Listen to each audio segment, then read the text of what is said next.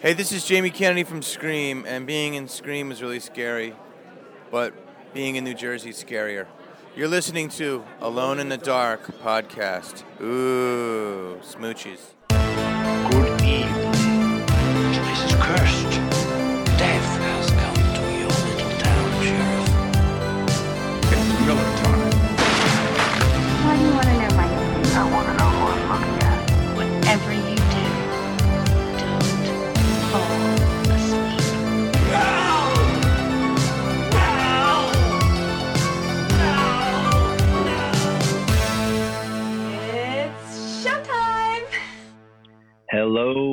Podcast listeners. This is Maddie from the Alone in the Dark podcast, and you're listening to, like I said, the Alone in the Dark podcast. And I'm never alone when I have my best bud Mike on the other end. What's up, Mike? Hey, Maddie, what's up, buddy? Oh, episode 46. 46, dude. We uh we, 46. we did it. I feel like every podcast we're like, we did it. We made it Yeah, to another it's, one. It's like giving birth. It's like, oh, God, I don't know. Uh, I didn't mean to be insensitive, by the way, to our female listeners. But um, no, yeah, Yeah, I couldn't so- even or, endure that ever. no, I would never be able to, and that's why No. women give birth. Yes. definitely for sure.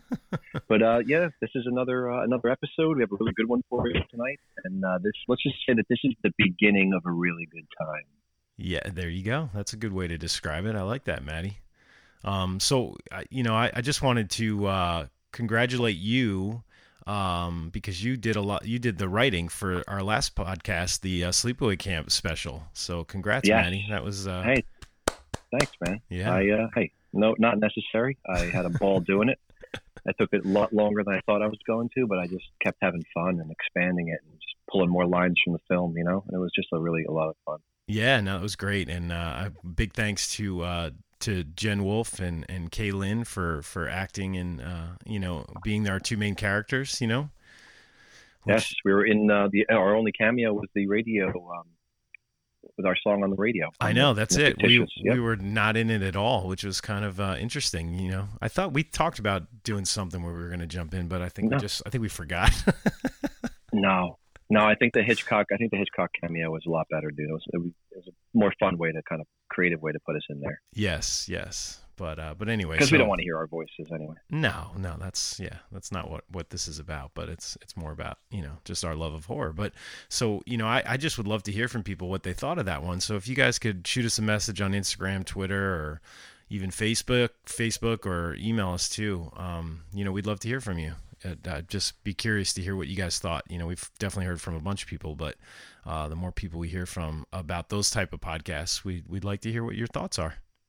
Definitely, because you know, in the future, every once in a while, it would be nice to to do something that's really original like that. So let us know if it's some feedback. That's what you guys would want to hear. Yeah, no, it was it was super fun. That was a lot of fun. So uh so what have you been up to, Maddie? It's uh it's Back it's to work, I know, it's fall, buddy. Back to school, right? Yeah. back to school, back to work.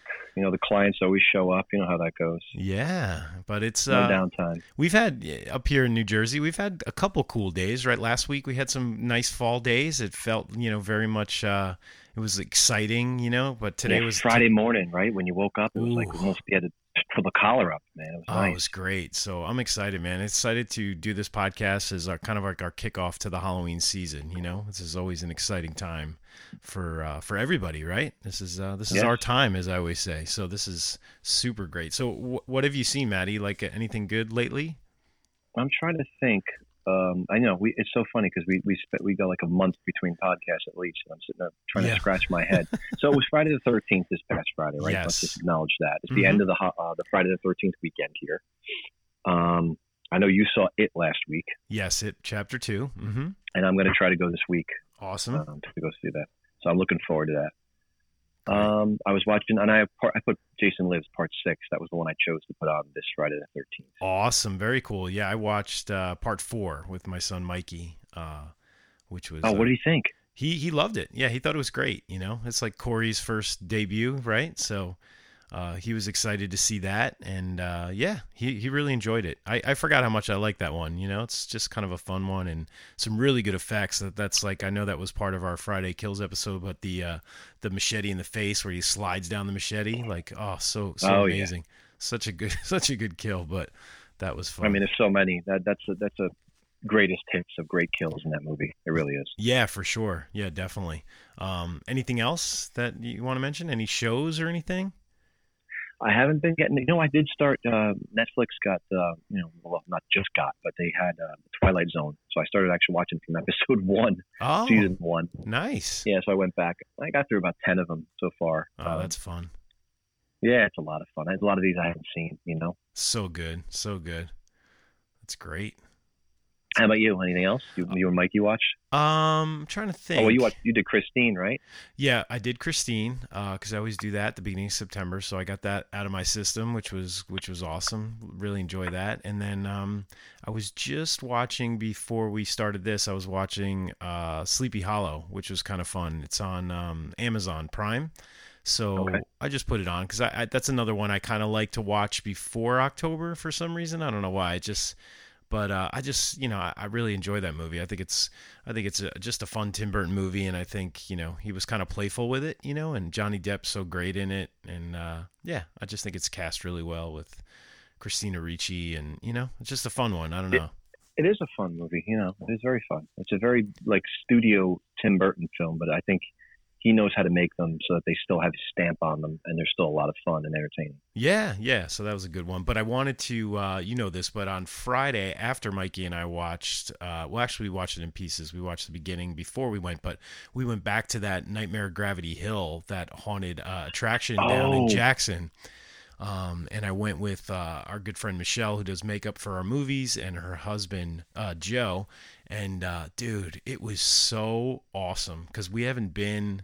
We went two years ago. We didn't get to go last year, um, but my son Mikey came with us, which was really fun to have. Yeah, you along. said he wasn't going to go. Yeah, you said he wasn't going to go. He was too scared. Yeah, I didn't think he was, but then finally he was out with his friends during the day, and he texted me. He's like, "Dad, I'm gonna go." I'm like, "All right, dude." I'm like, "I'm like, look, once we're in there, there's no, you can't leave. You know what I mean? Like, cause it's, it takes like 40 minutes. It's like a long walk, you know. Um, Wow. But it was fun to experience with him. Uh, at one point, he jumped so high, he jumped backwards and elbowed me in the chest, and I like fell over. It was really funny. But oh um, man, but I have to give props to this haunted attraction. If anybody lives in like Pennsylvania, New Jersey, New York, um, Delaware, even it's like it's worth the trip because, like I said, you know, a lot of haunted houses are kind of short. You know what I mean? They're like 15, 20 minutes. This thing Right. was like at least 40, 45 minutes. Um, and it's it's all outside, but then you kind of like walk, you kind of transition from uh, from scene to scene. So they have all these like kind of sets set up. Um, that's and cool. they added some new things this year, which was really cool. Like I said, I haven't been there in two years, but um, they had this like asylum scene. You walk up and it's like you're walking into like a building and it's an asylum. Dude, it Wow. was so freaky and so scary. Um, the actors all did a great job. But the coolest thing, Matt, you would have loved it, and I think it's going to be there all October. So if I can, if I can grab you and sneak you out, so we can do it together.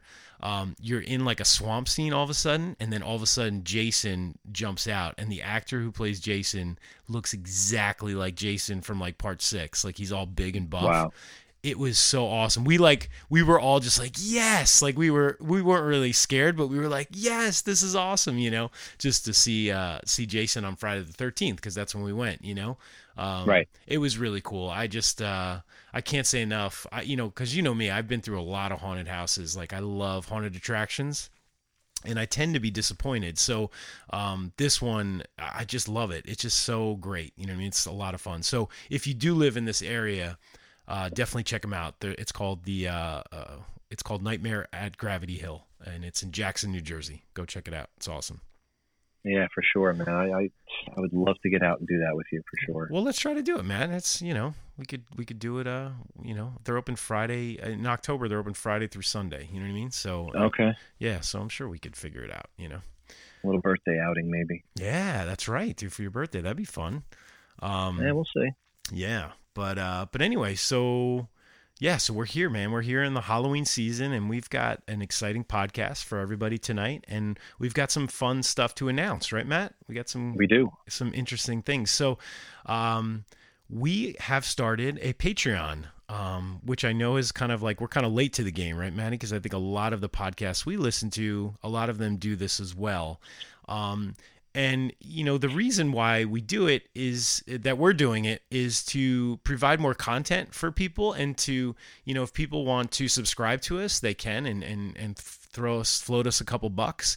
But we're going to give you guys something back. It's not just going to be hey give us money. You know we're not just here saying give us money give us money. But we are going to give you guys some uh, bonus content which we will mention here at the end of the podcast. Our first uh, bonus episode we're going to record after this right matt That's right. and we have some other cool perks too. We started writing some articles, and uh, we're going to post some video content there as well, like doing some reviews of movies and just kind of talking nostalgic stuff like we always do. Um, so there's two articles up there right now, right, Matt? I wrote one, you wrote one. Um, That's true. Yes. And uh, what what was yours about? Because I think that's kind of the the more interesting one. Well, well, that's nice of you to say. um, I just well, one couple, I guess, a month ago, whenever the news came out that the um, there was going to be two Halloween sequels, Mhm. Halloween Kills, uh, Halloween Kills, and Halloween Ends. I kind of give my thoughts on on that. I don't want to give too much away, but I definitely have a very, very um, staunch stance. Like where I stand, it's pretty clear on the whole Halloween thing. Yeah, and I was kind of surprised by your stance, but uh, you know, I was uh, excited, you know, that that you, you kind of put it out there, you know, which is great. So, so that's there available, um, and we will post our official launch. We haven't actually officially launched yet, but we're gonna post our official launch probably this week because this podcast is gonna drop this week. Um, so everyone will know about it, but please consider subscribing to us. And it's the kind of thing you guys want to jump on board, subscribe for a month or two, and then jump off. That's fine, you know. But like I said, you're not you're not gonna it's not you're not just floating money money our way. You're gonna get stuff. We have bonus content. We have a bunch of different tiers of uh, different things that you will get if you subscribe to us at different uh, price levels.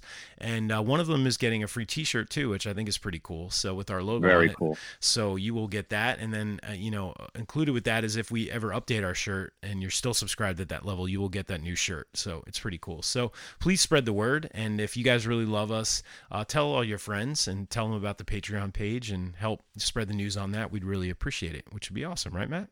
No, for sure. Like, I mean, if you if you like what we do on on the regular podcast, for sure. Um, you know, I want to say contribute um, just so you can give us a reason to, to give you more content because that's really what we want to do. That you know, Absolutely, it's going to motivate motivate us to uh, keep it going, which is great. You know. Um, Yes. And then another thing that we wanted to our next, not our, maybe our not our next podcast. It might be actually, who knows?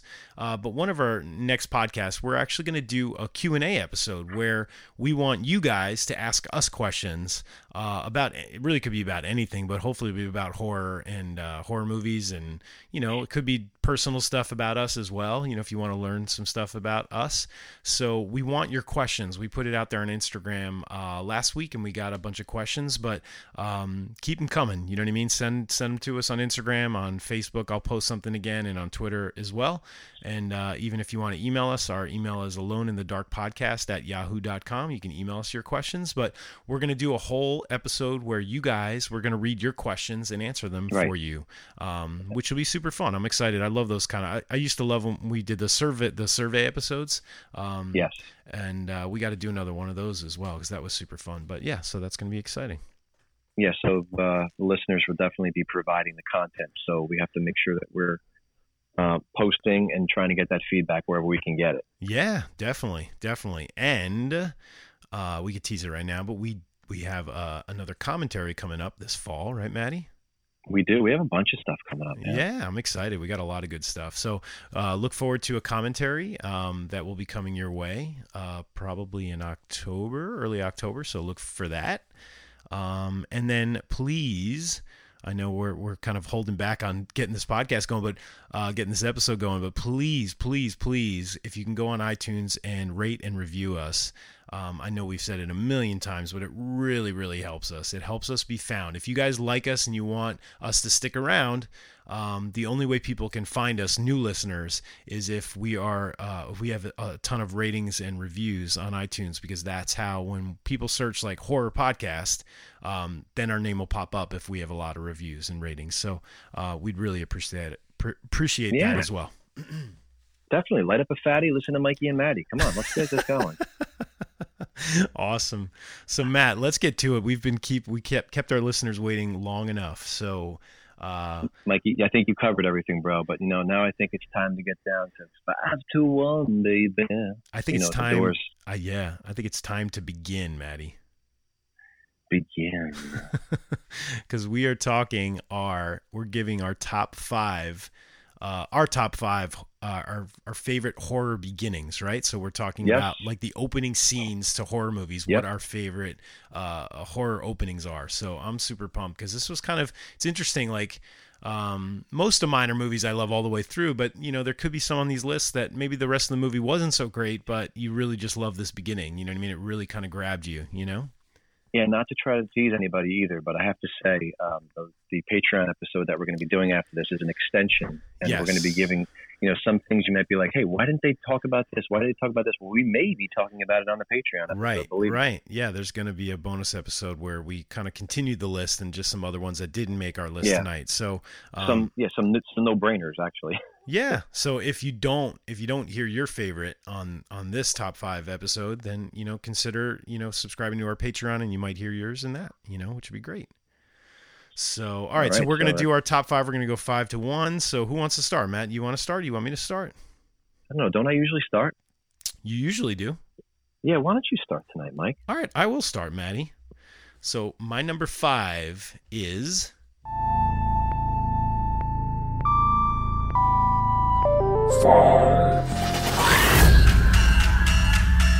It could look like someone you know, or it could be a stranger in a crowd. Whatever helps it get close to you.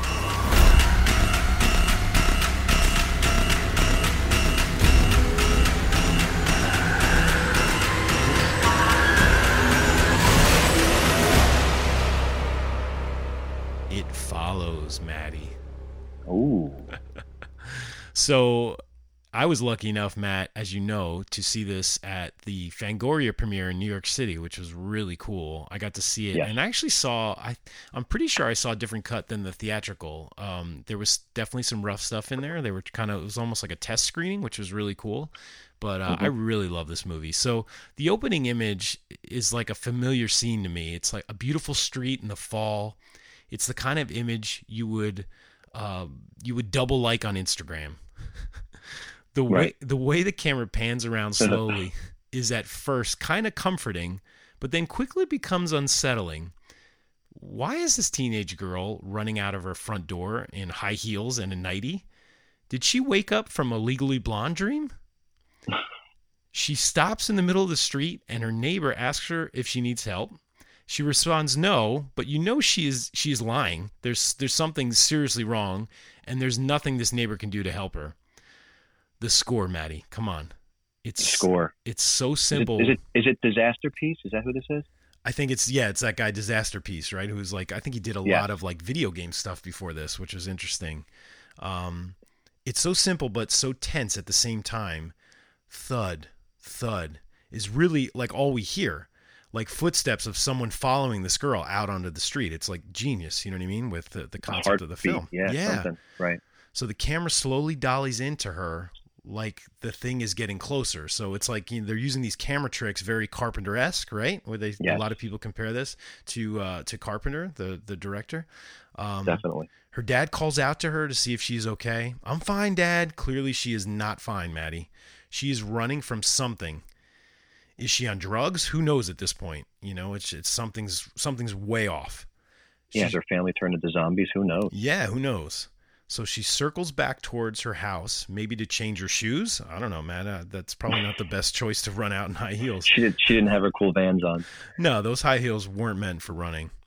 When she runs back out the door, the score goes full Carpenter with its stabbing Halloween like score. So we get to that, right? It starts to build up. It's so great. She's Oh yeah. so she gets off and she's off in her car. Clearly, whatever she is running from, she has to be safe now, right? She's got to be safe. She's like far, far and away. It's it's into the night. She seems like she's she's uh she's gonna be okay. Yep. So she finds a lake to hide at. And then her message to her dad is so touching and haunting at the same time. Why is she giving up? What is she running from, Matt? This is the questions that I was asking myself the first time I saw this in New York. Then we were le- then we were left with one of the most disturbing images I've ever seen in a horror movie, Matt. Not only do we find her dead, but she's Yeah. mangled in a way that can only remind me of the way Marty McFly sleeps in Back to the Future. Remember how he used to lay in the bed and his arm was twisted? I don't know if you remember uh, that, but I she, was she looks she looks like a piece of, like it, that would be found like a modern art museum or somebody would use a coffee table or something. I know it's very it's a very strange position, but it's so disturbing and it, it just freaked me the fuck out. I just remember seeing that the first time and everyone in that theater was like, "Oh," you know. well, was- the way, the way the image comes up is really really like jolting. you know? yes, because it just sort of it's like real abrupt. But um, yeah, so so that's my five, Maddie. I don't know if you have anything to add, but I just uh, always love that intro. You know, as far as some of the newer films that are out there, uh, that's one of the films that really grabbed me and just reminded me of of, of you know running away from somebody and you know staying away. Yeah, that that intro is a home run. I mean, like somebody coming out of a house. I mean, there's so many questions, and you're really you're catapulted. Not even thrown. You're catapulted into the film. Absolutely. Yeah, it's pretty nuts. It's crazy. Yeah, so that's a great pick, man. That's a really great pick. Thanks, Manny. So what's your uh, what's your number five? All right, my number five is The power of his evil desire has no end. You've got to go to him. And you've got to love him. She is a willing recruit and devoted disciple. She is the devil's concubine. Join me in eternal life. Your salvation is his destruction. I want to be what you are. I want to see what you see. I want to love what you love. Take me away from all this death. Bram Stoker's Dracula from 1992. Interesting pick, Maddie. Yeah, you know, this as a lover of the novel, obviously Bram Stoker's Dracula. Um, you know, and I'm a burgeoning writer myself when this came out. Um, I, you know, this beginning, man, I gobbled it up. You know, it starts with that music, that medieval haunting kind of tune that some folks might misinterpret as sounding a little like Game of Thrones. Yes. Although this this predates Game of Thrones by two whole decades, so just give up that that right now, please this this came first. But you know, there's a there's a humble, noble, God fearing Christian warrior named Dracula, and he is going out to fight for God and country, and he has his you know his this huge his you know guard on, and he's he's heading out. And he leaves his beloved Elisabeta behind, knowing he might never ever return to see her again. It's like this really tragic, cool, you know. But he's all pumped, you know. He and his warriors, they're like, yeah, they're going out there, but there's a look of ah, I'm leaving my love behind. You know, there's there's a little bit like he's ready to go, but he's like, shit, I'm, I might never see you again, and I'm in love with you. What am I going to do? So for the next several minutes, Mike, we have this little prologue here, and we get a very unique Anthony Hopkins narration in which he sports a strange Eastern European accent spoken exactly nowhere in the world, nowhere. Um, it's like a mixture of like seven or ten different accents. Um, the visuals of the battle, I don't know if you remember this, but there's one scene where um, you know there's a battle going on. It's against this dusky sky, and it's glorious, man. There's one warrior in the foreground whose impaled body is sliding like slowly Oh, down this tall wooden spear. Do you remember that? yeah, I do. It's awful. Oh man, oh it's gruesome, man. It's great. But above all, dude, the true spectacle of this beginning scene, and the reason I chose it honestly, is Gary Oldman. His- His Romanian rage is turned up to eleven. I mean, he gives a full range performance in, in this five minute clip. Like he goes just about through every human emotion in a scant few minutes. From the time he leaves for battle, he's dutiful, yet he's somber. And then his triumphant turn, tragic return, his thrashing. That he goes into that religious spot with the where the cross is and everything. He just trashes the sacred space and he blatantly renounces God. It's it's just it's so full range, man. It's all there. It sets up the rest of the film, and it actually gives Dracula all this motivational revenge that he needs for the rest of the film. Um, you know, it's kind of interesting because you never really get the before for Dracula. You know, you just have this vampire guy, Right. right? And he's, but this really gives you a really cool beginning and, and a motivation as to why he's like that. Why, where did he get this need for blood and and you know, and why is he so hell bent on on venge? Well, he's he lost his, you know, because what happens when he comes back, Mike? What happens when he comes back from war? You tell Right? me. There was- yeah. Well, well, there was a, you know, somebody somebody sent a telegram that was a lie and said that his, his you know, that he was dead to Elisabeta. She got it. She thought he was never coming home, so she threw herself off the castle. Um, and killed herself. Mhm. And he came home triumphant, and then to, only to find out she wasn't there. And it's very tragic if you think about that. Yeah, absolutely. Um, so this is only this is this five minutes is only a hint of the full-on mind fuckery that's coming over the next two hours. I mean, his screams of agony at the end, and and this heart because there's heartbreak, man. There's real emotion tied to it, but it's just swallowed up in this in this guttural scream from the bottom of his soul that's so on fire of hurt. Um, you know, as the musical titles they burn into the screen. I call hell font. That could be the only way to describe it. It's really, really a beautiful thing, man. So you should check this out if you haven't seen it in a while. yeah, no, I haven't seen that one in a while. I definitely got to go back. Uh, yeah, I, th- I think the last time I saw it was in theaters. To be honest with you, Maddie. Mikey, it was in theaters 27 years ago. I know, dude. It's been a while. Oh. it's been a long time. Okay. Good pick, Maddie. Good pick. Uh, look. Okay, man. So what do you got for number four? Okay, my number four. I think you're really gonna like this, Maddie. Num- my number four is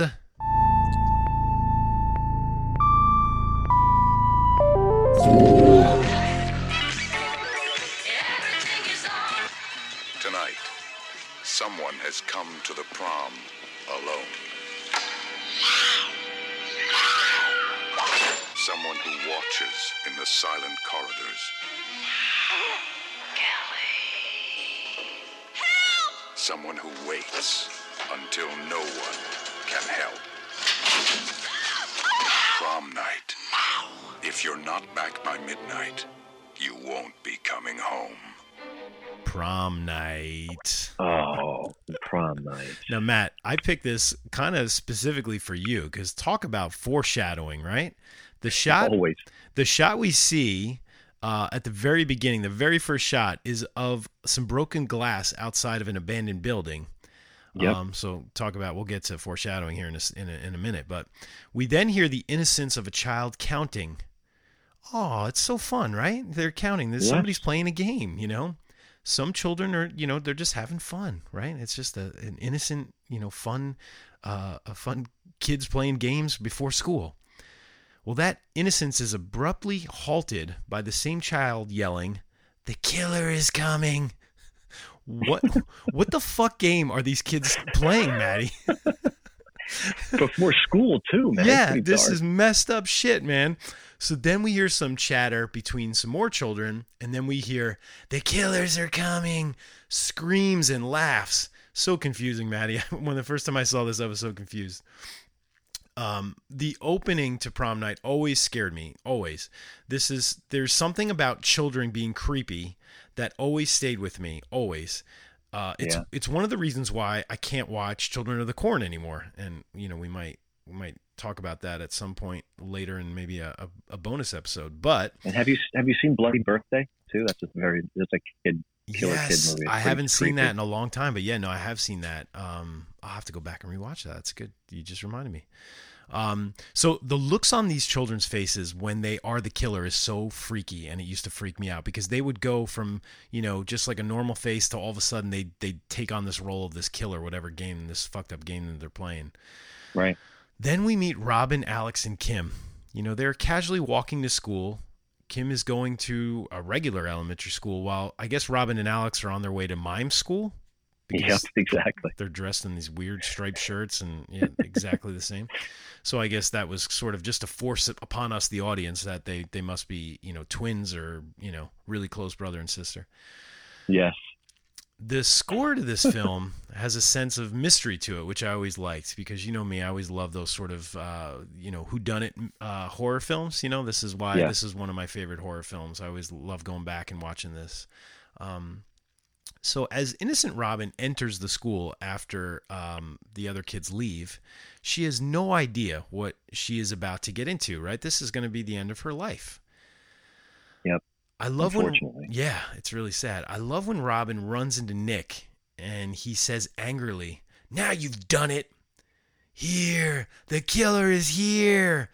I know. That's your that was part that part that ate you up, isn't it? Oh god, it's so so messed up. He just changed so quick. So not only is Robin scared, but she is also a stutterer, which makes it even sadder. The kids go in into full-on killer mode and force Robin out the second story window to fall to her death. to the Yep. very glass we saw in the opening shot, Maddie. Foreshadowing. That's some. That's your favorite, right? My, my favorite Yes. of all. Yeah. You can't have anything without foreshadowing. I know you love it. You've foreshadows everything. You've mentioned this so many times on the podcast.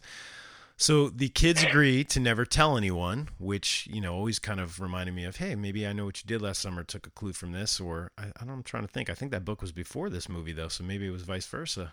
It was, but definitely Kevin Williamson cites this as one of his uh, Yeah, influences for sure. yeah. So the kids agree to never tell anyone. Say it, Julie. You fucking say it. Wh- Whoops, wrong movie. I'm sorry. Sorry. we see the kids get on their bikes and ride away, and we were left looking at poor dead Robin when all of a sudden a shadow covers her bloody face to set up one of the greatest horror mysteries I've ever seen, Maddie. It's one of my favorites. So, yes, it's great. so I think it's a great opening. Uh, you know, like I said, creepy kids always freaks me out, but um, I just love the setup of this. You know, just setting up this mystery of who is that shadow, and you know, how do they know, and uh, the rest of the film. It's just kind of like a fun roller coaster ride where you're trying to figure it out, and uh, one of the uh, most uh, confusing reveals at the end of this film. But anyway, Oh, it's fantastic though. It's it's got like a psycho vibe. It's got so many things Yeah. going for it. but we'll save that maybe for our ending podcast if we ever do that one, Maddie. Oh man, for sure. We have to. That's coming. At some point that's coming. Yeah. So that But yeah, was, this is a great beginning, man. That was a good pick. Thanks, dude. Appreciate it. I love it. So that was my number four. What's yours? Okay, my number four is This is the one night. Don't forget your costume. All sorts of things. Roam free.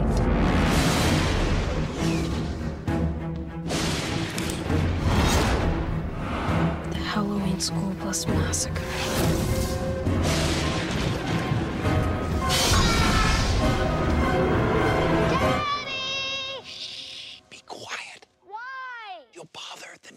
Neighbors. Okay. Trick or Treat from 2007. Oh, love it. Like this opening, I- I can remember being in your store Mm-hmm. when we watched this trailer. Yep. And basically, the trailer is the beginning of this, the, the first, the first image of the film, I should say, Yes. because um, it's a thing of beauty. It, you know, it, it rides right in on a wave of nostalgia. Like it, this is, it's made for us, basically. Mhm. You know, the black and white trick or treat safety video, Yeah. um, with the kids trick or treating, and, and which breaks up and becomes a form cut of a jack o' lantern, and then we're blasted into the, you know, into the actual film. It's just so great. Oh, so um, good. A beautiful reverse dolly shot established a beautifully decorated house um, of a couple, Emily and her husband Henry, who are coming home from, I guess, town or wherever they're coming home from a party. And, you know, the house is adorned by thousands of orange colored lights. And there are a host of like these ghost crows that Oh, are staked in the front it. yard. Oh, they're so cool.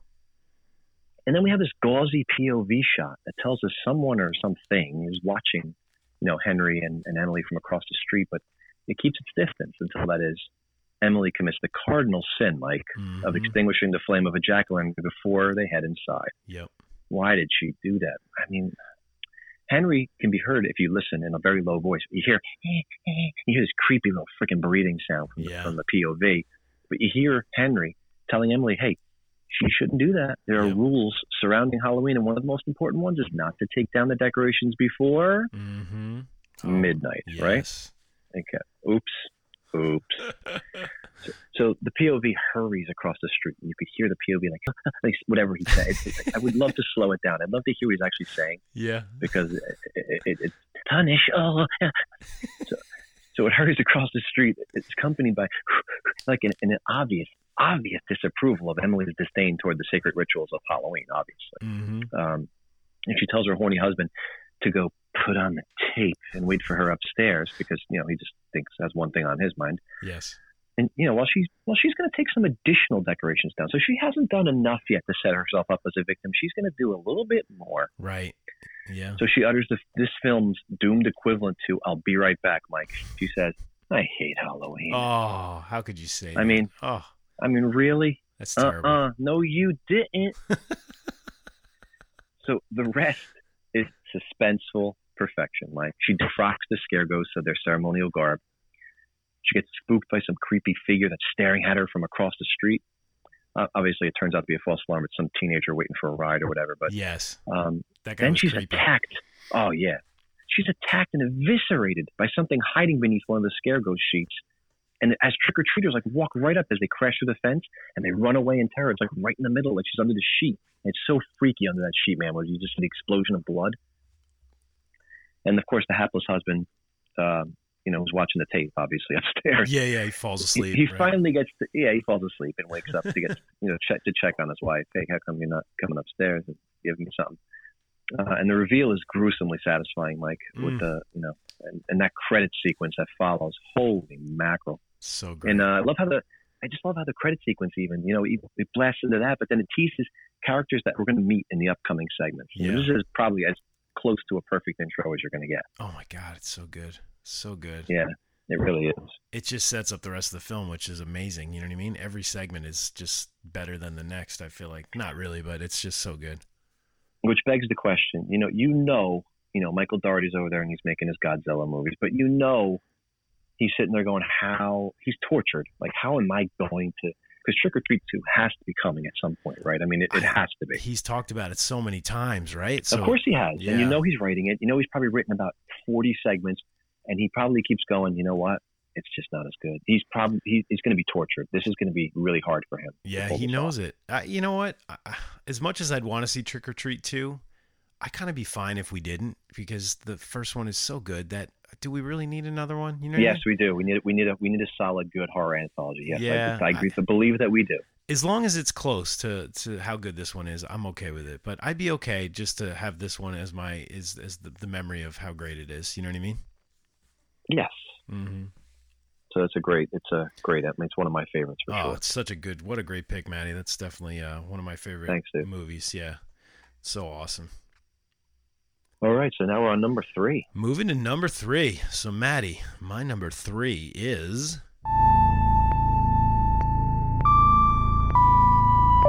The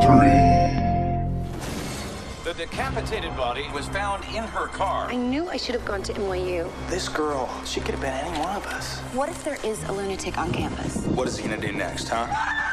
Maybe put spider eggs in bubblicious? The idea of an urban legend serial killer. It's a stretch. The call's coming from inside the house. Could it be an urban legend?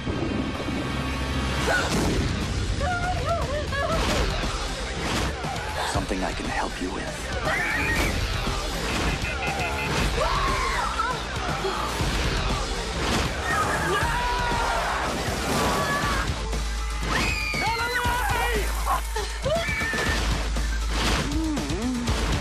I want to know what's going on here.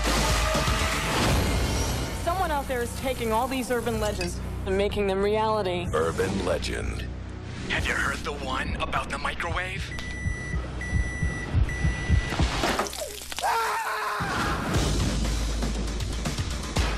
Urban Legend.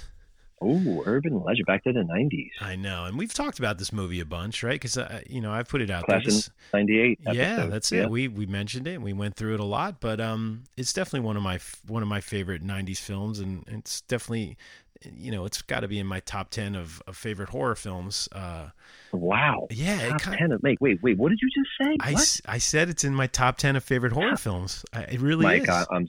I I'm- know. I'm gonna. If I was next to you, I'd have to slap you right across your face. I mean, how, how could you possibly make a bold statement that bold? I don't know. I just enjoy this movie so much. So let's get to it, That's Maddie. great. Okay. All Let's right. Get to it. We've all been there, Maddie. You're driving, the radio is blasting Total Eclipse of the Heart by Bonnie Tyler, and you're screaming off key. Well, not not you, Maddie, because you can sing. Through, Well, thanks. and then through your bad singing, you hear a ding. You look down and you're low on gas, Maddie. It's happened, right? Can Well, you- I don't know. I'm I, I'm never low on gas, dude. I'm usually pretty. Yeah, you're responsible. You're responsible. And this this is before Tesla, right? So there's this is before Yes. electric cars. So can you make it to the gas station, Matt? This is uh this is the setup for the 1998 film Urban Legend. And as you know, Maddie, this is one of my favorites, as I mentioned before, and we have talked about it several times here, including the Class of '98 podcast, which uh, people can go listen to right now. Running out of gas is just the beginning to this amazing opening scene, Matt. All right, Michelle does make it in time to get gas on that stormy night. And then we are introduced to the great Brad Dourif, who gives us Brad, an Brad Dourif's amazing. Oh, he gives us an amazing jump scare as the creepy gas station attendant. Not now, Mike, let me yeah. ask you a Mhm. question. Yes. I, I know you. I know you. So the way he announces himself, I'm sure we talked about this before, but is is it not almost exactly Anne Heche's um, knocking on the window of, of Julie and, and Yes. Helen's car? Like Yes. it's almost the same exact thing. Yeah, it's It's, crazy. it's that abrupt, like boom, boom, boom. He's knocking on the window, Yeah. right there. yeah, yeah, yeah. It's it, So go ahead. I'm sorry. No, I mean to cut don't, you off. don't. You're good. So not only is he creepy looking, but he stutters too. So we're go- we're going with this theme of stuttering, kind of like. oh, by uh, the way, do you know? Yeah. So uh, on Flew with the Cuckoo Nest character, right? Yeah, yeah. It's, it's a tribute, definitely a, an homage to that. Oh, that's right. which Yeah, yeah, yeah. In the '70s, yeah, Billy. Yes, I was I was thinking of prom night, but just because what's her name uh, was a stutterer too. But anyway, Yes, you're right. So after she hands him her credit card through a tiny slit in her car window because she's kind of freaked out, right? This is this is a Oh, yeah. moment where Brad pauses and looks past her. And if you go back and watch it, it's interesting because you can really see him play it off. It's kind of cool. At this moment, we don't know why. He pumps the gas while looking concerned. Then he heads inside to, I guess we assume, to charge her card. And he comes out and stutters to her that the credit card company is on the phone and she needs to come inside. Yeah. She that sounds shady as hell. it does, right? Everyone's like, "Eh, I wouldn't go in there. This, I wouldn't trust this guy." So she reluctantly, she reluctantly does, but she grabs her pepper spray first. So she's prepared. You know, she's kind of a, a nervous Nelly, so she's uh, ready for this. As they step inside, he locks the door, and that's when the audience is like, "Oh fuck, here we go." She walks over to the Yep. phone to hear that there is no one on the other end. He grabs her to try to tell her something, and she freaks out. So. Is this guy the biggest creep out there, Maddie? No, he is the nicest stuttering man on the planet. Because he's really just trying to save her life. Oh God! Maybe They should have played. Maybe they should have played "I Need a Hero." Yeah, absolutely. So she runs to her car after spraying this stuttering saint in the face.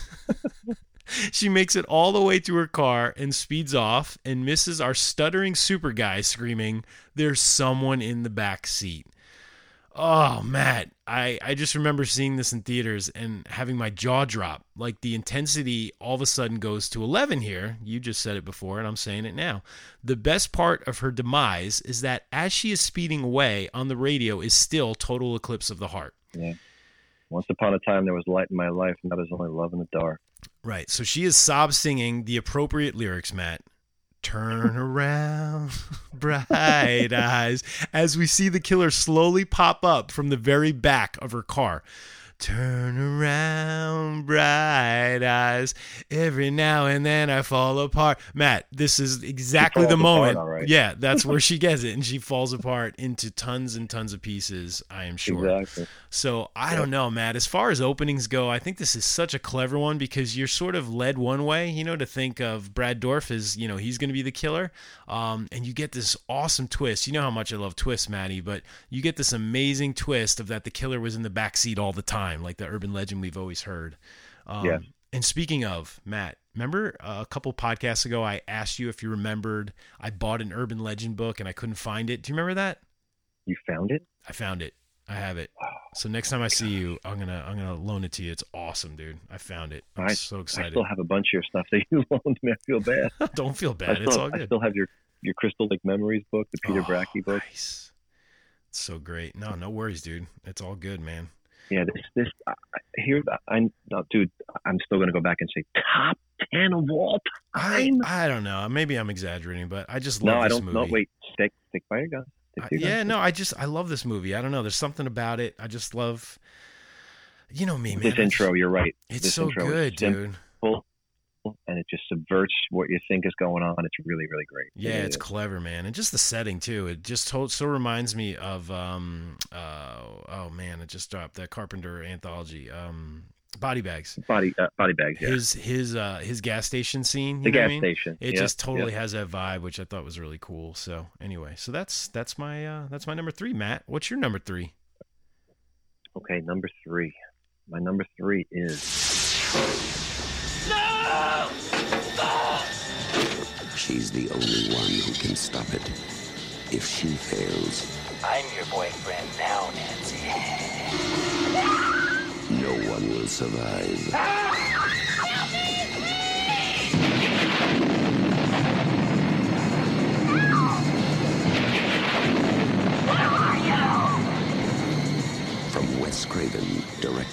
Hills Have Eyes and Last House on the Left. A new masterpiece in fantasy terror. Nightmare on Elm Street. Nightmare on Elm Street, the original. Oh, yes. Yeah, this one is a doozy, Mike. Um, you know, this mysterious person with labored breathing, really showing some good old-fashioned craftsmanship here, Mike. He's turning an ordinary glove into one of horror cinema's most famous murder weapons. Mm. Right, right before your very eyes in the first two minutes of the film. Uh, the title comes up seemingly straight from hell itself, accompanied by that horrifying musical cue. It's just amazing. Um, we're instantly catapulted into Tina's nightmare, but let's admit it, Mike, it's our collective nightmare Oh, well. absolutely. This scene plays out like a it's it's a waking nightmare. It's a revolting reverie we just can't quite wake up from. Um, that iconic musical theme begins, and Mike, a lamb, a freaking lamb, startles and darts away from something unseen. Now, you talk about a girl running out of a house, and uh, it follows. A fucking lamb darts across the screen in the first two minutes of this film. It's pretty We, the audience, know we are in very unfamiliar territory here. Yes. Um, yeah, dreams are unpredictable, so yeah, lambs could, you know, just run across the vista at any moment. But this nightmare gets increasingly squeamish as it goes on. You know, we see quick glimpses of the monster, the creature, perhaps, that's stalking Tina. You know, as she fumbles deeper and deeper into the bowels of that dank, desolate boiler room. The monster, though, in quotes, Mike, doesn't fully reveal himself here, but laughter, his laughter, and the way his glove rips through cloth and scrapes against the pipes. It's such a brilliant introduction to that menacing miscreant who will come to know as Freddy Krueger. Think about that. Yeah. Before you, you don't just see him, man. You hear him. You hear oh. his laughter.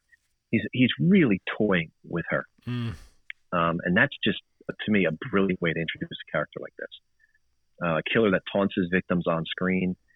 and he loves to play. This is his playground. Dream. And think of that, man.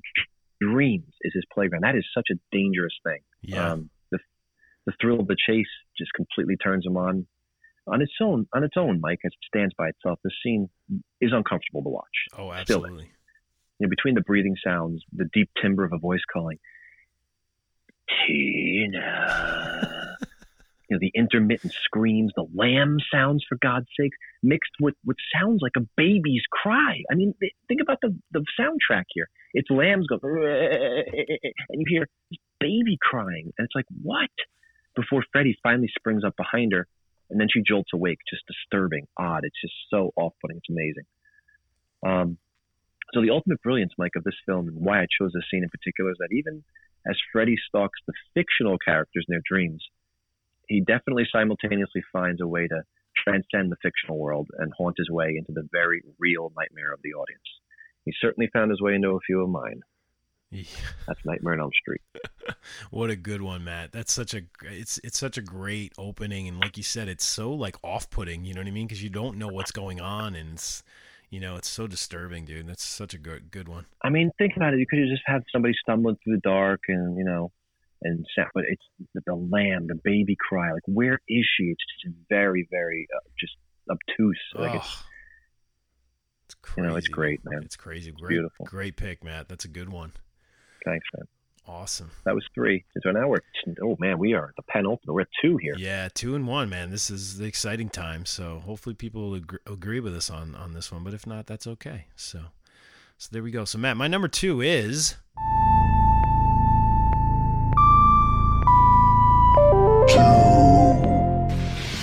Someone is playing a deadly game. It all began with a scream over 911. Someone who's seen one too many scary movies. Now he's taken his love of fear Hello? Hello, Sydney. one step too far. Do you like scary movies? What's the point? They're all the same. Some stupid killer stalking some big-breasted girl who can't act, who's always running up the stairs when she should be going out the front door. It's insulting. There are certain rules that one must abide by in order to successfully survive a scary movie. Number one, you can never have sex. Never, ever, ever, under any circumstances, say, I'll be right back. Because you won't be back. Get another beer, you want one? Yeah, sure. I'll be right back. You didn't make the rules, kills. Police are always on track, but they watch prom night at same time. He just kills by them. Don't answer the phone. Don't to hide.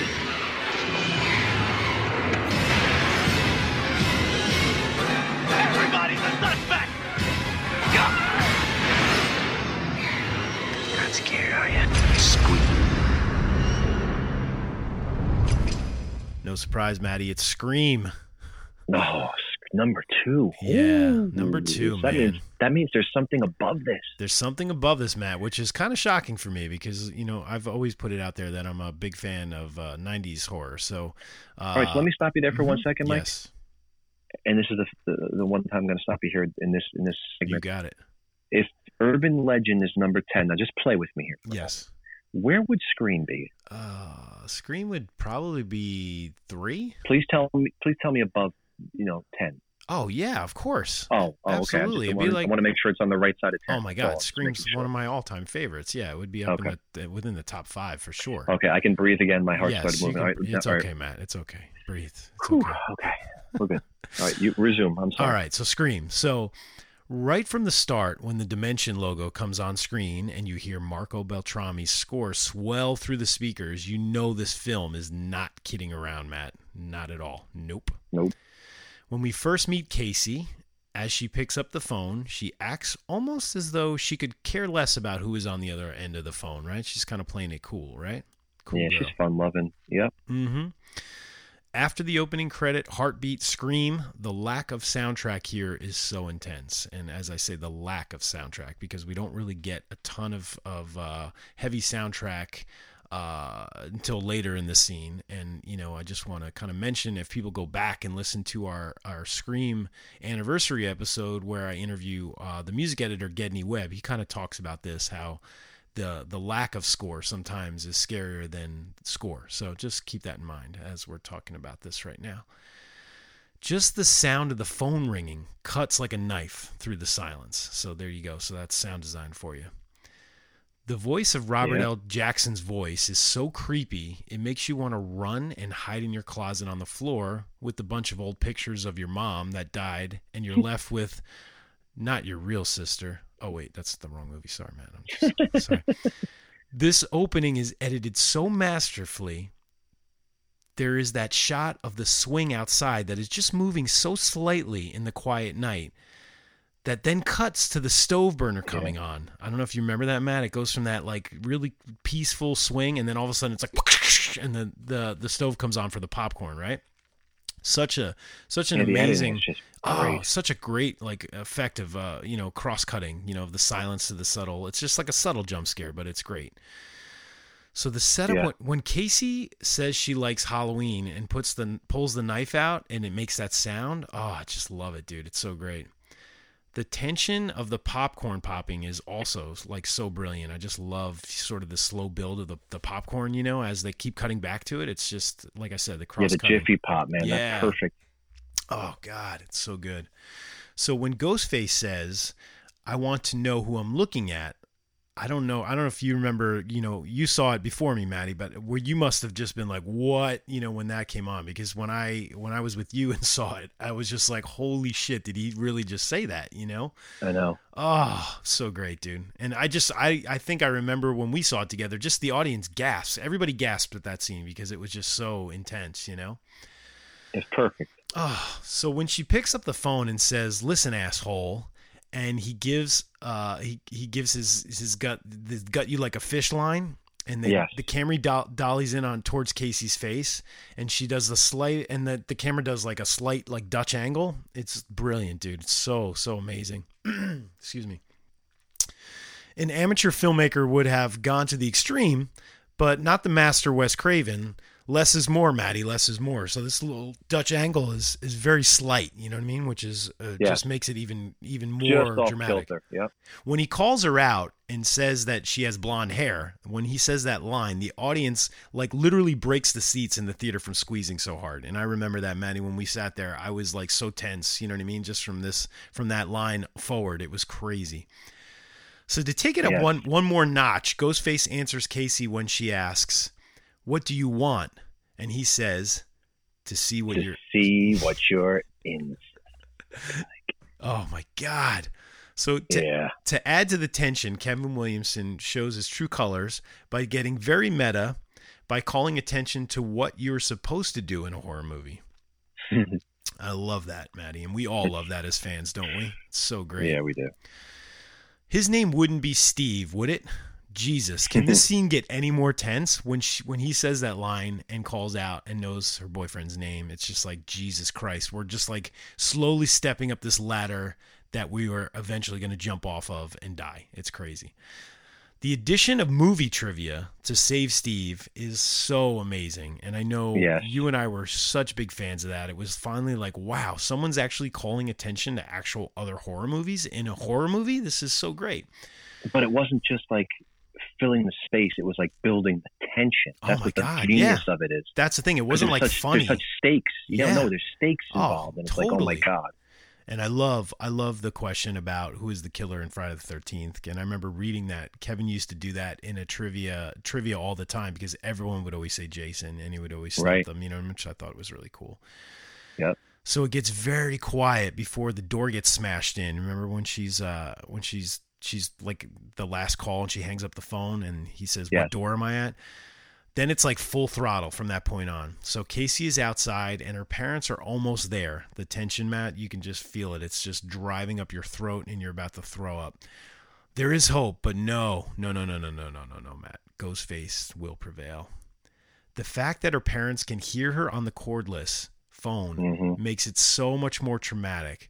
The scene is is of epic proportions and it's just the setup, Maddie. This is just the the setup and the beginning of the movie. I remember being in utter shock in how brilliant this scene was and the setup. It's just so amazing. And I just was like, from that point on, I was just like, you didn't know at that point because we saw it together and you thought I hated it. But from that point on, I was just like, I cannot wait to see where this is going to go next, you know? So to me, Oh, this so is crazy. definitely one of the greatest horror openings of all time. So brilliant, so well crafted, so well edited, so well directed, so well acted, uh, so well scored. Everything about it. I just feel like it's perfection, you know? It really is. I always, I always wished, I wish they would do like a, you know, like a. I know scary movie obviously rips rips rips this movie like Yes. really bad, like. Yep. But like they, you know, with the dolly shot up to up to Casey or whatever. Like I always thought they should cut to like Russell Brand from Forgetting Sarah Marshall singing "Inside of You, Inside of You." I know. Oh, it just would be like Oh, the that would've perfect, been like, funny. oh, it's perfect riff. Oh my god. That's good. Good stuff. Nice. Yeah, I mean it's it's perfect. It is eight minutes or eleven minutes. I forget how long it is. Yeah. Eleven minutes or it's perfection. It's It really so is. perfect. It really is. The It's- pacing, the editing, the dialogue. It, it's a it's the direction. Everything is absolutely just at the the top of its game. It's a home run, dude. It really is. Yeah, It really it is. is. So, so which begs the question number two. Hmm, you got me intrigued for sure. Yeah, there you go, Matt. Well, I can't wait to hear your number two. What's your number two? Well, my number two has some uh, directing chops as well. You Hmm. bet your ass on that. So uh, my number two is No one will laugh at Carrie. If you don't have a date for the prom next Friday, would you like to go with me? She's with the best looking boy in the senior class. He's trying to trick me again. She'll be voted queen of the prom. You know, I can make sure that you don't hurt Carrie White anymore. For Carrie, it will be a dream come true. For everyone else, it will be a nightmare. Carrie. A new film by Brian De Palma. Based on the chilling bestseller.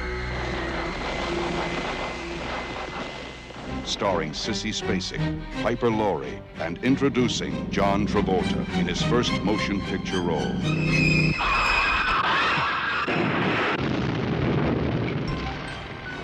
You have a taste for terror,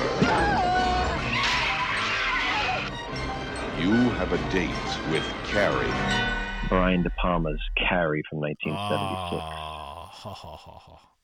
This opening scene, like much like Scream, it's not messing around. Okay, Mm-mm. De Palma's, I mean, his brilliantly masterful crane shot, um, you know, from above as it as it comes down into the medium shot through the volleyball game into this, you know, it ends in the medium shot of the, this perfect failure that is Carrie White. I mean, in the first minute, Mike, we're witness to this poor girl who's so far outside the bounds of social acceptance. Mm. Um, You know, you could hear the dialogue. I mean, they're not focusing on it, but you hear in the background, "Hit it to Carrie, she'll blow it." Can't play the game with her on the team. Look at her, moron. Norma hits her in the head with her hat. You eat shit, Chris says to her.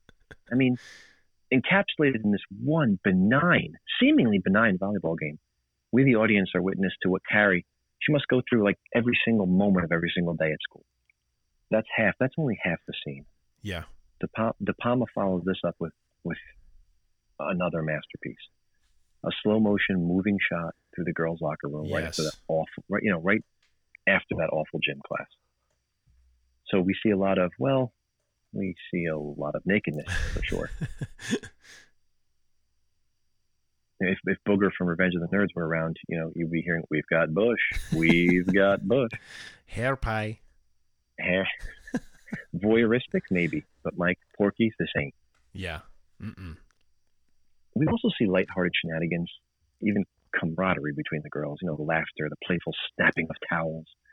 Until that is, the camera reaches a very isolated Carrie White taking a shower. She's the only one in the locker room with no one. She's completely alone, even though there's all these Yeah. other girls in the locker room. The music tells us we're watching this lighthearted drama as Carrie washes herself clean. Maybe an R-rated Ivory soap commercial. But then the soap falls, and a steady flow of blood courses down Carrie's inner thigh, and the music just stops. Oof. And it becomes nightmarish.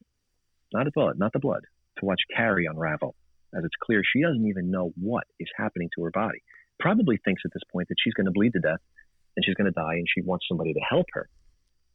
And that's really scary So because awful. clearly she's she's a teenager and she's probably 15 or 16 or whatever she is. And the most horrific part of the scene, as I said, is not the blood, but it's her peers and the way they react to her. Mm. Do they do they empathize? Do they help her? No.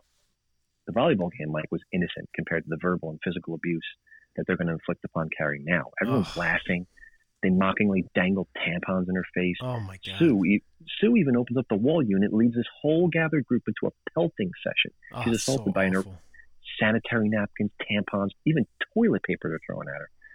The room is filled with that interminably awful battle cry: "Plug it up, plug it up, Ugh. plug it." Up. I mean, whew, it's taxing on, on, on your nerves, and you know, the teacher finally jumps in, Mike. But all she does is slap Carrie and throttle her good and tell her to grow up. Oh, And Carrie gives just a small hint, Mike, and this is the beauty of the scene, of what's to come. A glimpse of her powers. The light shatters on the ceiling. So the whole movie is laid out brilliantly in this first scene. And we know, although this is only the beginning, Yeah. this is not going to end well for anyone. mm-mm. So good. It's So, uh, yeah. It's, yeah, it's amazing. It's an amazing piece of filmmaking. It really is. It really is, but it's just so messed up, man. It's like bullying times like a hundred. You know what I mean? Oof. But but but think about it, man. Her motivation, what she goes through, her power, it's all there. Like you could see it like coming. You know what I mean? Yeah. It's it's crazy, dude. It's. It's a great setup. It's a great setup. So good, dude. What a what a good pick, man. I it, it's been a while. I have that special edition of Carrie. I gotta re rewatch that. You know, Oh, it's beautiful to look at. Yeah. definitely gotta. Do And I don't that. mean the nakedness. I just mean the film. You know, because I don't no, it's it's amazing filmmaking. It really is. It's like uh, it's just Yeah. top notch. You know what I mean? It's just it's beautiful, beautiful film. It It was. So now here we are. We've arrived. Kegs, kegs getting empty. Party's winding down. That's it. Yep. Uh huh. All right, Maddie. Here we are down to number one, and my number one is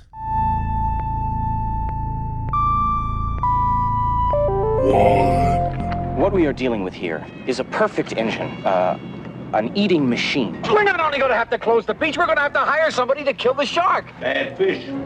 But I'll catch him and kill him. Did you hear your father? Out of the water now! This shark, swallow you whole. You're gonna need a bigger boat. That's a 20 footer. 25. Three tons of them. Hurry up, he's coming straight for us. Don't screw it up now. Don't wait for me. Now! Shoot!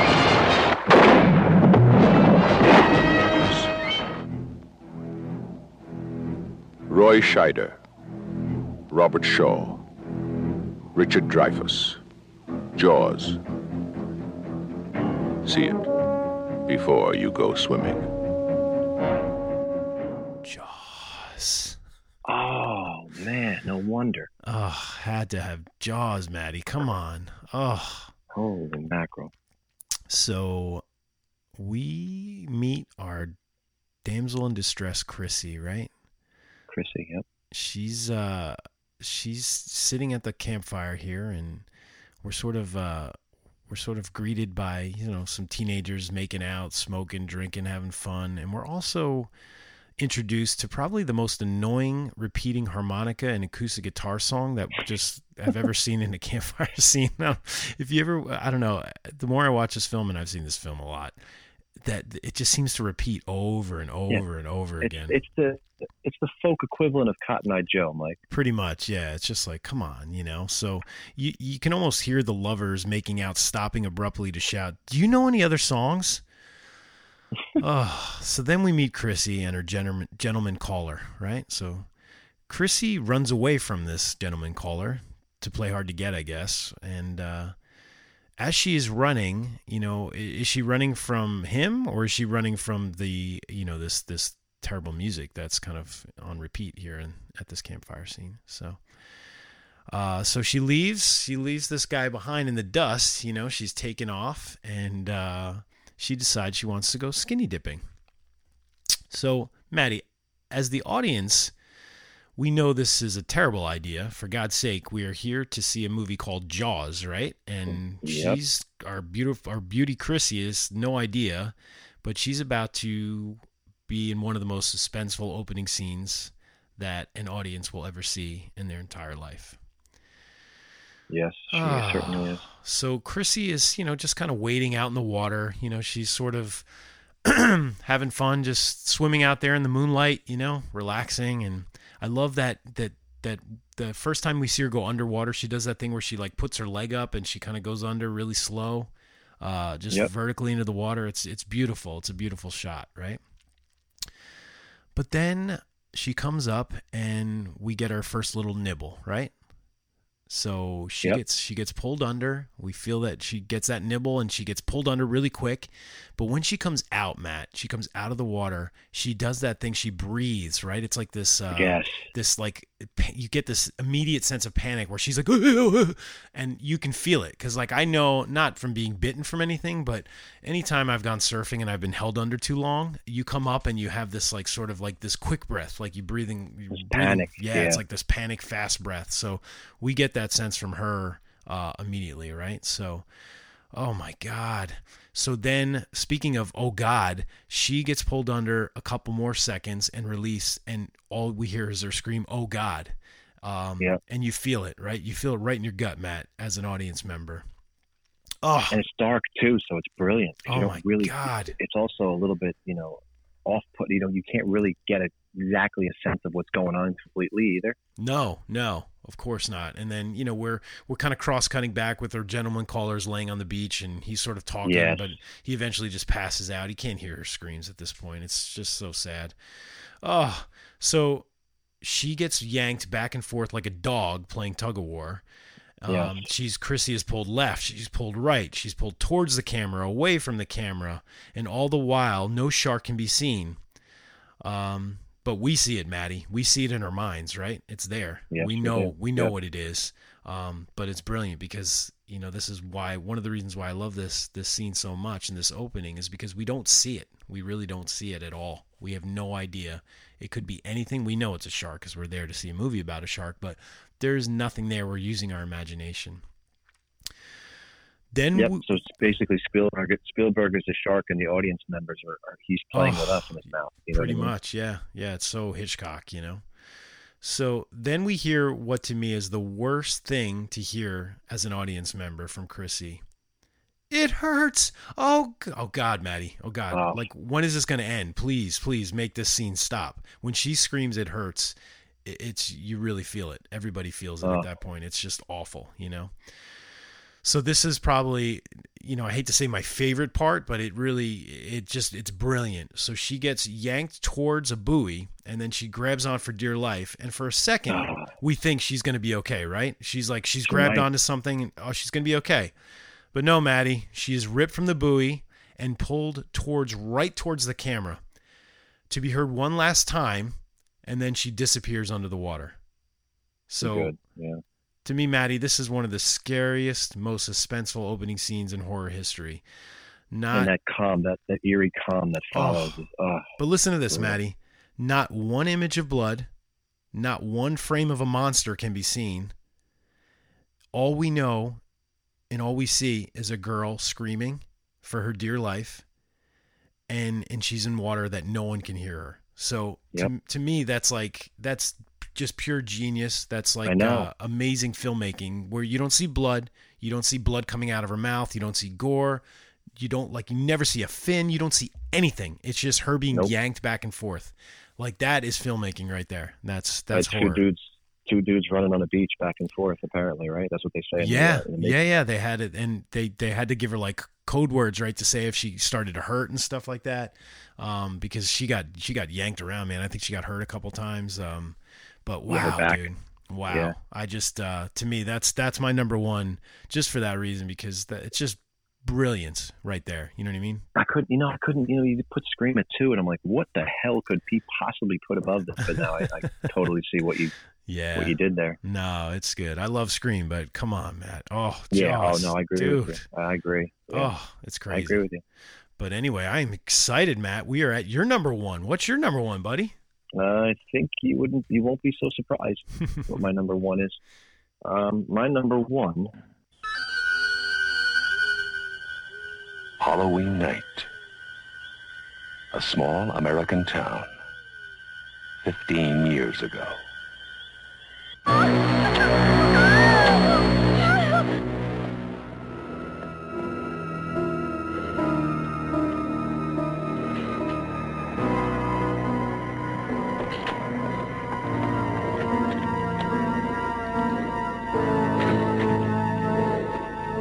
Michael.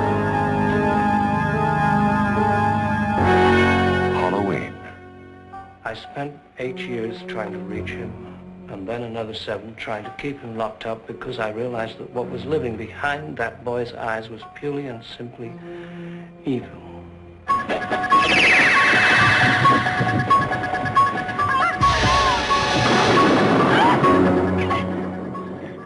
Halloween. Oh, The original OG, baby. The, Oh. the, the reason why we do this podcast, basically. yes, pretty much. Um, yeah, it's like what started it for both of us, right? For sure. Uh, simple, pure cinema, purely cinematic. Everyone knows the opening. I mean, you've seen it a, a hundred times. Steady POV, steady cam shot from behind a tree up to a house. You know, the legend of how this crew tirelessly, you know, turned this broken down crack den into a presentable home for this, the first shot of the film that actually took place on the final day of principal Yeah. photography. Um, how crew members were virtually dressing the set in the next room before the camera got there Mm. um, you know, second by second, basically. How Debra Hills was the hand that pulled the knife out of the Yes. drawer. I mean, how, how how our fans have become accustomed to these, you know, these these infamous inserts. You know, the same thing with uh, what was it, Sleepaway Camp? Uh, Yeah. Who's uh, who's standing at the? Wasn't it uh, Ricky standing at the thing before Judy's killed or something? It's Ricky Well. I think Ricky did most of the, um, yeah, and most. close up of the hand, right? Yeah, yeah. He was always the killer when anytime you saw the hand or whatever. Right. You know what I mean? Yeah. hmm So these things are famous. These inserts are, you know, are, fam- very famous. Uh, and again, you have Taso, uh, Tom Savini's buddy. When uh, Pamela Voorhees loses her head and she's reaching for it, and his, the hairy hands come up yes. in frame. Um, and uh, you know, because horror filmmakers and, and actors, they love to disclose these juicy little tidbits. You know, you don't see. You you don't see men in porn films doing this though, Mike. I mean, can you imagine? Yeah, yeah I did all the acting in that scene, but uh, for the close-ups and inserts, yeah, they use some other dude's dick. Um, somehow that's just it's just not as fun, is it? No. Um, anyway, I digress. One unter- uh, one uninterrupted shot, right, Mike? Yeah. We all, we all know that Carpenter very cleverly cut as the mask slides over young Michael's head, right? Yes, that's their that's their cut point. Yep. But it. But was that the only edit, Mikey? No, Hmm. it wasn't. We found out uh, it's a really great in- interview from like '98, from like when Carpenter was doing Vampires. Uh, he was doing a press tour for that, and somebody interviewed him, and he really goes back into Halloween pretty, uh, pretty in depth. You know, and that's when I heard it in that interview. Uh, you could probably find that on YouTube. Um, actually, our buddy Peter um, sent it to me one time Oh, a couple cool. of months ago. But uh, after he knights his sister, the camera navigates that tight corner before gliding down the staircase. Yes. There is indeed another cut in that dark Ah. um, space there. Uh, but the genius, Mike, the genius of this scene will never be diminished, nor can it ever, ever be overstated. It's just, it's just too good. So it's so good, in fact, it took me several hundred views before I began to have logic questions about its logic. Mm. Right? Look, the final reveal is brilliant, and it's so brilliant because you only find out at the very end of the opening scene that the POV is actually that of a six-year-old child. Right. Because if that twist were revealed any sooner, Mike, we'd be all be asking ourselves the obvious question: How is a six-year-old? How is it that a young little six-year-old boy can so clearly see his sister and her boyfriend making out through a side window of a house? Yeah. I mean, six-year-old maybe what three and a half, four feet tall, and that's if Right. they're Amazonian, right? Yeah. Yet this kid, his vantage point as he plays peeping Mikey instead of peeping Tom here, it's that of someone well over six feet tall. I guess Carpenter must have cut the POV shot of uh, Michael awkwardly sliding a large crate or picnic table over the window there, and uh, Michael perching on top so he can get a good look. First pu- prepubescent eyeful of what sexuality is. I think he cut that part that was left on the uh, on the floor. Speaking of prepubescent eyes, Mike, mine were also fixed upon this at an extremely formative age of uh, eight, as in I just turned eight, 12 days before this premiered on NBC back on October 30th of 1981. Wow. So really, I was still seven in a matter of speaking. I just turned eight, right? Yeah. Um, so the reason that's so important is seven and eight year olds have them highly impressionable creatures. I mean, they pretty much tend to believe what they see, especially on TV. They tend to believe that that's real. But when I saw Judith and her boyfriend go upstairs, and that very same boyfriend hastily stumbles down the stairs exactly 68 seconds later, it was cemented in my brain that, hey, I guess that's how long this sex thing is supposed to last. Yeah. Um, and that's pretty much ruined me for my whole life. I, I put, needless to say, couldn't come to draw. And um, thanks, thanks, nameless blonde dude. Um, you know, it doesn't account for, and that doesn't even account for 68 seconds, by the way, it doesn't account for the time spent walking to and from the bedroom and the arduous, clumsy act of undressing. Right. Right.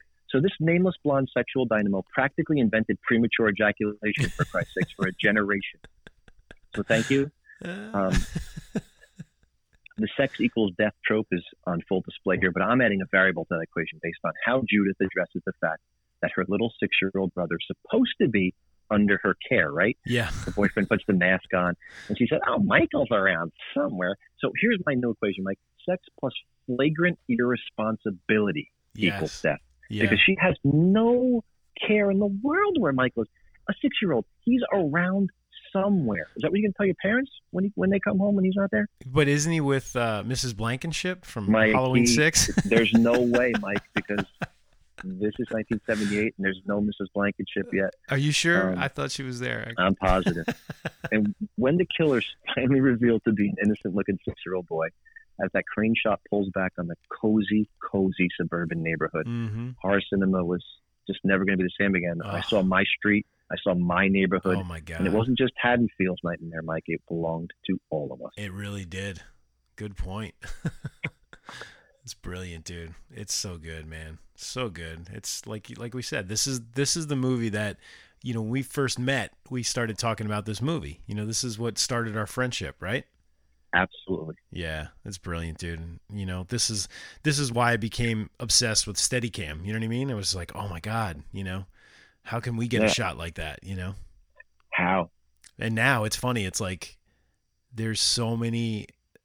There's so many. I have like two two not Steadicams, but I have two like like uh gimbals. You know what I mean? That I have one for my phone and one for my Yes. my work camera, and I can get shots just like that, no problem. It's like it's so accessible now. You know, where back then it was like crazy to get a shot like that. You know, it's nuts. But Wow, so yeah. true. Well, I think we picked a, a good five each. You know, I'm kind of uh I'm proud of my list and I'm proud of yours. You know, I, I think that it's, man. yeah, Same. it's pretty different. So that was a good one, dude. It's good, good five. Yeah.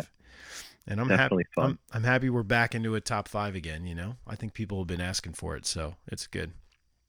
Yeah, well, we gave it to him. hot Yeah. and wet, baby. That- That's it. But we have we have more in store uh, for anyone that would like to uh, subscribe to our Patreon. So that's going to be our first bonus episode. It's going to be up uh, probably this week. So if you guys want to check out our Patreon, subscribe, you will hear our. Uh, we have some other other uh, horror openings that we're going to talk about. So Yes, we will talk about picks. that. Yeah. So. So please consider, uh, yeah, please consider uh, contributing to our Patreon and being a subscriber because uh, you know we would really appreciate it. It would help us out, and uh, like I said, you're gonna get something out of it, which would be great. You know. Awesome. So I'm Yeah, I don't know. excited. Yeah. Go ahead. No, no, go ahead. I, I'm excited too. I, I really hope that people are, are interested in, uh, in, in, you know, making that plunge. Yeah, no, I think uh, I think people will be pleasantly surprised with the content that we're gonna we're gonna provide. You know, it'll be great. And like I said, it's not just going to be episodes; it's going to be video content, uh, these articles that we're going to be writing, and uh, a bunch of other fun stuff. So, um, yeah, we're super psyched. Uh, we got some good ideas, you know. So um, yeah, so I'm psyched, Matt. It's it's it kind of feels. I feel like uh, when we do this like first podcast for the Halloween season, it kind of gets me uh, on a roll. Like I'm pumped now. Now I want to go and like get some movies out and uh, you know i actually started decorating the other day so i have some of my decorations out outside um, Yep. s- which is cool and i started decorating the inside of my house how about you have you gotten to that No, at all yet I, I saw Rosie was helping you. yeah yeah i posted a picture of rosie out on the porch helping me uh, with the little my skeleton guy in the background sitting on the porch so it's I cute. haven't pulled the trigger on that yet. Probably Yeah. this weekend. Yeah, no, it'll be good. I think if the weather stays consistently a little cooler, it'll definitely get there. But so, you know, real quick, Matt, like what, you know, we talked about, we always talk about Christine as like our go to like September. So what would be a film that you would like to put on or you like to like a film habity kind of thing that kind of gets you in the mood? Like maybe once we get closer to October, like not October yet, but like close. Like what's one you go to? I mean, trick or treat. Yeah, I was gonna say that too. That's funny you, you said that because that that's mine. I love putting trick or treat on when it's like a week before, uh, a week before October. You know what another one is for me is the uh, WNUF What's that? Halloween special. Always got to go to that. Oh, one. yeah. Oh, I love that movie so much. So so fun. And I know uh, I know that the director Chris is actually doing a sequel to that yes. as Chris well. LaMartina, Martina, right? Yeah. Yeah, and it's a it's it's all takes place in the '90s, so that's going to be really fun. You know, um, I saw So he was one of the commercials. I think it's like for like Super Soakers or something like that. I saw him. Uh, it was like right. behind the scenes shot working with some kid, and he's like standing behind a tree, and he's dressed in like '90s clothes. You know what I mean? Um, so So I. I can't wait, dude. That's gonna be great. It's gonna be so much fun. Yeah, we love. I love that guy. I thought that that movie's great. Oh, it's brilliant, dude. It's so great. It's just like a fans movie. You know, it's so good. So uh, so yeah. some, so some, yes. So some observant fan, I think, is uh, it was Two Meter Maniac, our buddy. yeah. Um, he he noted when I posted the um the Friday the Thirteenth uh Yeah. from, from Crystal Lake to Manhattan, and I put little Jason up there. Yeah, the little Jason figure. Yep. with the button in the background. He, he said, "Is that the is that the one you got um on the WNUF episode from Mike?" I was like, "Yeah." I saw knew that. that. was crazy. Yeah, because remember it was your birthday, and I like gave you presents during the during the episode. Yes. It oh was, my yeah, god, yeah. that's so funny. Yeah, that's that's a real fan right there. You know. Yeah, we have some observant fans for sure. Yeah. Speaking of, we got to do another fan show. Maybe that'll be a good one for uh for like after Halloween. You know, do another fan show. We get two more fans. Um, Sure. Because that was a fun episode to have. You know, uh, have those guys in and and talk to them and you know have them sort of be a part of the podcast. And I think it was kind of fun. You know. Oh man, anytime. It's great. So cool, Matt. So uh so we got some exciting stuff coming up. Everyone check out our Patreon. Uh please leave us a review on iTunes. Um and then like I said, we got a commentary coming up that people are going to be super psyched about and uh we got some other we also stuff. have. Uh, well, I don't want to tease it, but there's another episode that we're gonna put in there too. Um, I don't know if we want to tease it or not. Sure, go for it. Why hold So- back? so we're going to also st- sticking with the Halloween theme um, because we try to do original stuff around Halloween movies. Mhm. We're going to be picking our. We're going to be doing yet another top five, but this Mhm. one is our top five characters um, from the Halloween universe, Halloween yes. films universe. Yeah, which is cool. We we tend to do that though, right? We'll do like a theme. We'll do one or we'll, we'll do like two or three episodes that sort of all have to do the same kind of uh, film series. So I'm excited about that one because I think it's kind of cool. People don't really think about that, but I definitely have a lot of uh, characters that I think you're going to be surprised by, Maddie. That I'm going to pick, uh, and then I some do that, too. and then some that you probably won't be surprised by. Well, certainly you won't be surprised by one or two of mine either. Yeah, but that's gonna be fun. So yeah, to, we're gonna do a top five our favorite characters from the Halloween series, which is gonna be great. You know, it's gonna be good. My number one is. Uh, I'm just gonna say it right now. My number one is uh, Busta Rhymes from uh, Halloween Resurrection. Oh, mine was Tyra Banks, dude. Oh, see, there you go. We're done. We don't even have to do it, Matt. It's just let's just forget it. It's fine. We don't have to do it. Oh, come on, man. I'm just kidding. I'm kidding. But uh, but anyway, so thanks everybody for listening. And uh, Matt, you gonna leave us with something? Absolutely. My pleasure. If you find yourself alone in the dark, remember the words from an ever youthful, immortal poet and also lead singer of The Doors, Jim Morrison, when he sang, Is everybody in? Is everybody in? The ceremony is about to begin. And as the film unspools, one nakedly simple, stark fact is the only thing that's keeping you from screaming, from careening over that steep cliff into the endlessly dark chasm of madness that waits for you below. It's only the beginning. And the beginning usually holds the most promise the beginning of a trip, the beginning of a good meal, the beginning of a relationship. You're filled with hope at the start, and it's smooth sailing until it isn't. But please remember, this is only the beginning. There's still time for everything to even out, to return to normal, to wrest back control of our elusive sanity. Shh. The ceremony is about to begin. And this is my favorite part. On second thought, who knows? Maybe it is time to start screaming. Okay, everybody. Thanks for listening. We'll uh we'll see All you soon. Take care. Take care.